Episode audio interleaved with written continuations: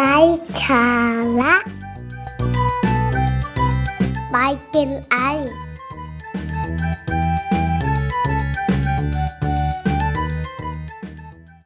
สวัสดีครับ พบกับไลฟ์สาระบายเจนไอนะครับ กับวิธีคิดของคนธรรมดาที่จะทำให้การทำงานไม่ธรรมดา พอดแคสต์นี้พูดถึงภาวะผู้นำทัศนคติ เรื่องการขายเรื่องของการให้บริการ นะครับทักษะต่างๆ ที่จำเป็นในการทำงาน เพื่อที่จะให้การทำงานเติบโตขึ้น วันนี้หัวข้อที่ผมตั้งขึ้นมาก็คือเรื่องของสายสัมพันธ์ ระหว่างหัวหน้ากับลูกน้อง มาดูว่าเรื่องนี้สำคัญยังไงนะครับ เราเคยสงสัยไหมครับว่าทำไมหัวหน้าบางคนถึงสามารถที่จะสั่งงานลูกน้องได้ แล้วก็ลูกน้องยินดีที่จะทำตาม ลูกน้องสามารถที่จะทำงานได้ด้วยตัวเองนะครับ ทันทีที่ได้รับคำสั่งหัวหน้าบางคนที่สั่งงานไปแล้วก็ลูกน้องบางคนก็ไม่ทำไม่ช่วย หรือว่าทำแบบไม่เต็มใจ ก็น่าสงสัยเหมือนกันนะครับว่าเหตุผลคืออะไร หลายคนอาจจะบอกว่าอาจจะเป็นเพราะว่า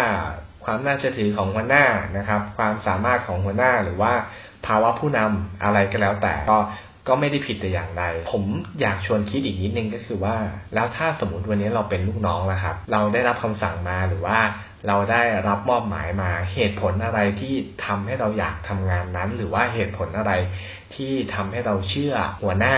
หรือว่าเชื่อคำสั่งนั้น ผมยังไม่เฉลยนะครับ แต่ว่าอยากจะชวนคิดแบบนี้ครับ เราเป็นลูกผมว่าเรามีมีพ่อมีแม่แล้วอันดับแรกทุกคนมีพ่อแม่แน่นอนนะครับ หลายคนตอนนี้มีลูกแล้วนะครับ สังเกตไหมครับว่า พ่อแม่บางคนสามารถที่จะบอก ลูกแล้วลูกเชื่อฟังก็คือบอกให้ทำโน่นบอกให้เป็นแบบนี้ บอกให้ช่วยงานอย่างโน้นอย่างนี้นะครับ ลูกก็น่ารักนะครับ ก็ก็ทำตาม แต่ว่ามีพ่อแม่อีกหลายคนเหมือนกันนะครับ ที่พอบอกแล้วลูกก็เฉย พอบอกไปแล้วลูกก็ไม่ได้สนใจที่จะทำตามหรือว่าดื้อเงียบอะไรก็แล้วแต่ เราลองคิดดูไหมครับว่ามันเป็นเหตุผลเดียวกันหรือเปล่ากับหัวหน้ากับลูกน้อง ผมจะค่อยๆไล่เรียงให้ฟังเขาบอกว่าหัวหน้ากับลูกน้องเนี่ย ชอบมีคนเอามาเปรียบเลยว่าคำว่าลูกกับคำว่าน้องเนี่ยนะครับ มันมีความหมายในยะที่มันแอบแฝงแล้วก็ลึกซึ้งอยู่ เขาบอกว่าหัวหน้าที่ดีนะครับ จะต้องรักรักลูกน้องเหมือนลูก แล้วก็ดูแลลูกน้องเหมือนพี่สอนน้องนะครับ อาจจะมาจากคำนี้หรือเปล่าไม่แน่ใจ แต่ว่าผมชวนคุยต่อก็คือว่าเราลองสังเกตดูนะครับว่าพ่อแม่ที่สามารถที่จะสั่งลูก สามารถที่จะทำให้ลูกทำตามนะครับ ส่วนใหญ่เนี่ยเป็นแบบไหน เออ ตั้งคำถามลองดูว่าว่าเป็นแบบไหน ผมไม่ได้หาคำตอบเองครับ แต่ว่าได้ไปอ่านบทความแล้วก็ได้ไปฟังนะครับ จากคุณหมอที่เขาเชี่ยวชาญเรื่องนี้เขาบอกว่าสิ่งเหล่านี้ครับ มันเกิดขึ้นเพราะว่าสายสัมพันธ์ระหว่างพ่อแม่แล้วก็ลูกคือคือหมายความว่าเป็นสายสัมพันธ์ที่เกิดขึ้นระหว่างแม่กับลูกหรือว่าพ่อกับลูก พ่อแม่ที่มีสายสัมพันธ์ที่ดีกับลูก ลูกมักจะ เป็นเด็กที่อยู่ใน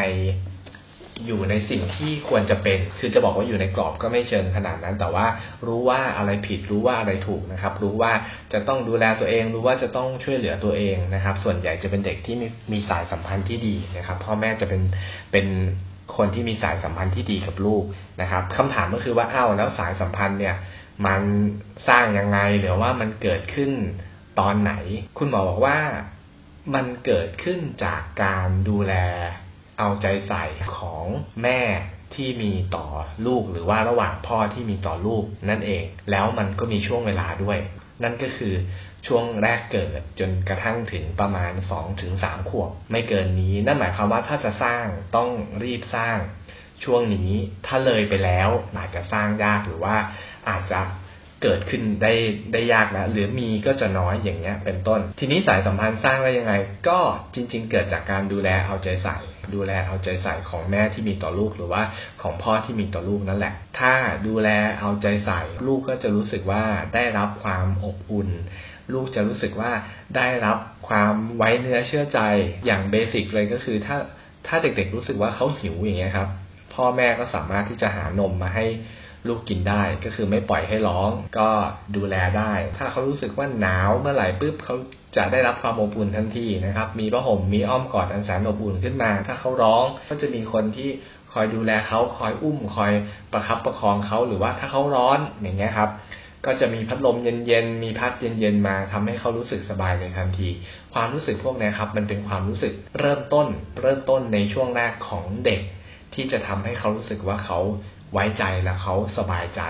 ซึ่งสุดท้ายมันจะยาวไปถึงความเชื่อใจ มันจะยาวไปถึงความเชื่อใจ เขาจะรู้สึกว่าถ้าเขาอยู่กับคนเนี้ย ถ้าเขามีปัญหาอะไรนะครับ คนคนนี้จะสามารถที่จะช่วยเหลือดูแลแก้ปัญหากับเขาได้สุดท้ายเขาก็จะเชื่อใจแล้วก็ไว้ใจ ผมยกตัวอย่างมาซะยาวขนาดเนี้ย เพื่อที่จะตอบคาถามว่าสายสัมพันธ์ ระหว่างแม่กับลูกหรือว่าระหว่างพ่อกับลูกเนี่ย มันเกิดขึ้นได้ยังไง คำถามคือว่าแล้วถ้าเป็นหัวหน้างานกับลูกน้องล่ะ มันมีสายสัมพันธ์พวกนี้หรือเปล่า จริง ๆ ยังไม่ได้มีวิทยาศาสตร์พิสูจน์นะครับ แต่ว่าผมพิสูจน์กับตัวเองว่าจริง ๆ แล้วมันเป็นแบบนั้น เราลองนึกย้อนกลับไปดูตอนที่เราเข้าทำงานใหม่ ๆ ดูนะครับ ว่า วันนี้ถ้าผมถามว่าให้นึกถึงหัวหน้าสักคนสิเราจะนึกถึงใคร ผมกำลังเดาว่า เรากำลังนึกถึงหัวหน้าคนที่เข้ามาเทคแคร์เรา มาดูแลเรามาสอนงานเรา แล้วทำให้เราได้เติบโต จนกระทั่งถึงวันนี้ เรากำลังนึกถึงคนคนนั้นใช่ไหมฮะถ้าใช่แสดงว่าสิ่งที่ผมกำลังพูดมาทั้งหมดนี้เป็นความจริง เพราะว่าอะไรครับ เพราะว่าเราจะรู้สึกว่าเออฉันชอบพี่คนนี้จังเลยนะฮะฉันฉันรู้สึกว่าฉันได้รับความ ดูแลเอาใจใส่นะครับ แล้วก็ที่ฉันทำงานเป็นทุกวันนี้หรือว่าได้เติบโตขึ้นมาทุกวันเนี้ยจริง ๆ พี่คนนี้แหละเป็นจุดเริ่มต้น หรือว่าหลายคนอาจจะเป็นแรงบันดาลใจก็ได้นะครับ อาจจะเป็นหัวหน้าคนแรก คนที่สองหรือคนที่สามหรือคนที่เท่าไหร่ไม่รู้นะครับ นั่นหมายความว่าอะไรครับ เรายินดีที่จะช่วยหัวหน้าคนนี้ถูกต้องไหมครับ เมื่อเขาสั่งงานมาเราก็อยากจะทำให้ เมื่อเขาให้ช่วยงานบางอย่าง เราก็จะรู้สึกว่าเราอยากจะทำให้ หรือแม้กระทั่ง ถ้ามันเป็นงานยากๆ เราก็จะรู้สึกว่าเขาก็จะคอยสนับสนุนคอยช่วยเหลือ เขาจะไม่ทิ้งเราไปไหน จะไม่ปล่อยให้เราทำงานหรือว่าจะไม่ปล่อยให้เราแบกหน้าฝ่าฟันรับงานยากๆ อย่างนี้อยู่คนเดียว เห็นไหมครับ เพราะฉะนั้น